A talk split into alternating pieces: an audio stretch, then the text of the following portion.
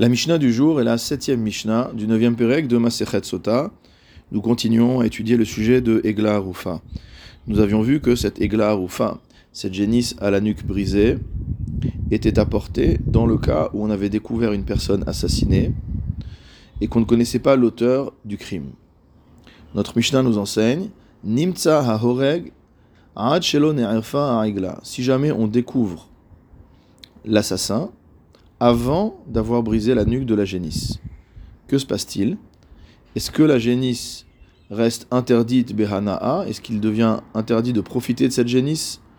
A-t-elle une gdusha particulière du fait qu'on l'avait mise de côté pour jouer ce rôle?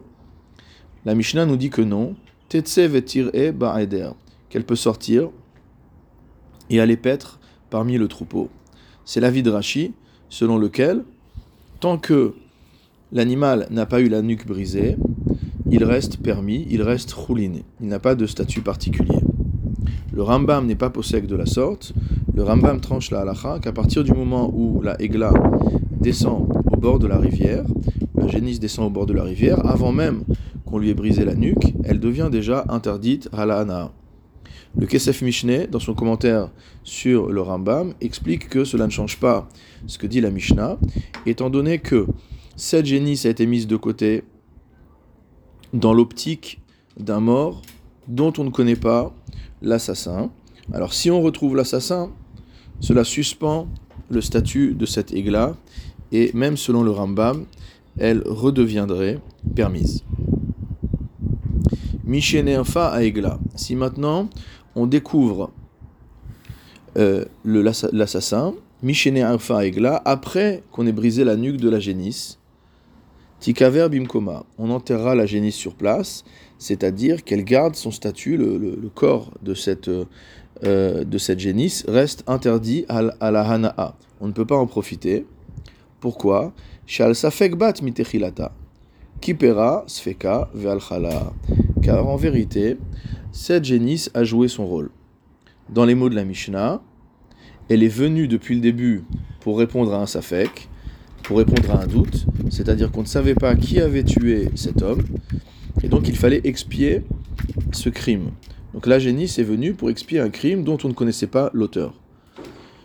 Et ça, c'était le cas jusqu'à ce qu'on découvre qui était l'auteur. Au moment où on a découvert l'auteur, malgré tout, on considère que la génisse a joué son rôle, et donc euh, le, corps de la génisse, le cadavre de la génisse, est considéré comme restant interdit Be'ana'a, puisque la génisse a joué son rôle.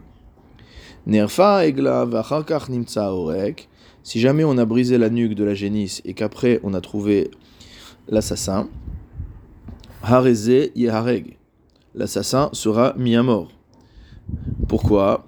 Le Barthénora nous explique d'Irtiv Besof Parashat Egla Arufa, qu'il est écrit à la fin de la parasha de la Egla Arufa au 21e chapitre de Devarim, Veata Tevaer Hadam Hanaki Mikirbecha, qu'il faudra malgré tout supprimer, mot à mot, nettoyer Adam Anaki, le sang propre de ton sein.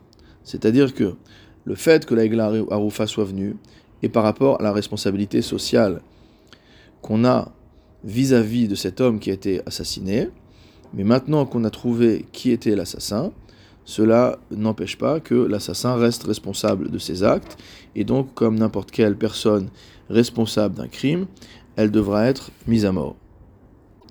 Rav rapporte un autre pasouk qui se trouve dans Bamidbar et, qui dit la même idée, à savoir que Vela Aretz lo la dame asher ba. Notamment, on ne pardonnera pas à la terre le sang qui a été versé, qui im bedam shofro, si ce n'est par le sang de celui qui a versé. Donc, une fois qu'on sait qui a versé le sang, on ne peut avoir la capara que à travers l'exécution de l'assassin. Et finalement, dans ce cadre-là, la Igla Arufa n'a été qu'une solution temporaire.